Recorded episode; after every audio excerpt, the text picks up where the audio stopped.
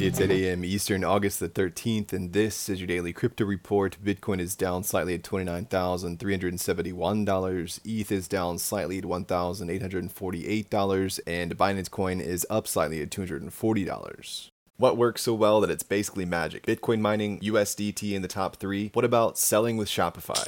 Shopify is the global commerce platform that helps you sell at every stage of your business. From launching your online shop to did we just hit a million orders? Shopify is there to help you grow. From their all in one e commerce platform to their in person point of sale system. Wherever and whatever you're selling, turn browsers into buyers with the internet's best converting checkout, up to 36% better compared to other leading commerce platforms. Sell more with less effort thanks to their new AI solution, Shopify Magic. My favorite thing about Shopify is no matter how much you want to grow, they have the solutions you need to take control and level up your business business. Shopify powers 10% of all e commerce in the US and millions of other entrepreneurs across 175 countries. Plus, Shopify's award winning help is there to support you every step of the way. Businesses that grow, grow with Shopify. Sign up for a $1 per month trial period at shopify.com slash DCR, all lowercase. Go to shopify.com slash DCR to grow your business, no matter what stage you're at. Shopify.com slash DCR.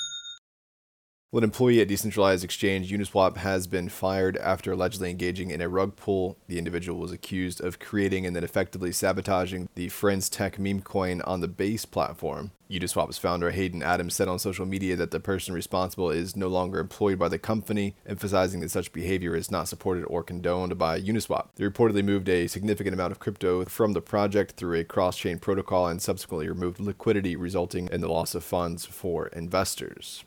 Well, Curve Finance has successfully recovered 70% of the funds lost in a recent hack, amounting to around $50 million. The remaining funds are still being investigated. The recovery was made possible through the cooperation of hackers returning some funds and the assistance of ethical operators of miner extractable value bots. Curve Finance is also working on determining the fair distribution of the recovered funds among the affected users. To further aid in the investigation, Curve announced a $1.85 million bounty to identify the hackers behind the remaining funds. The hack took place place on July the 30th and exploited a reentrancy vulnerability in Curve Finance's smart contract logic, resulting in the loss of 73.5 million across multiple projects. Well, researchers from San Diego State University have developed an automated system called Giveaway Scam Hunter, which detected over 95,000 scam lists created by over 87,000 Twitter accounts between June of 2022 and June of this year. The scam lists were related to crypto giveaways and led to an estimated total financial loss of $870,000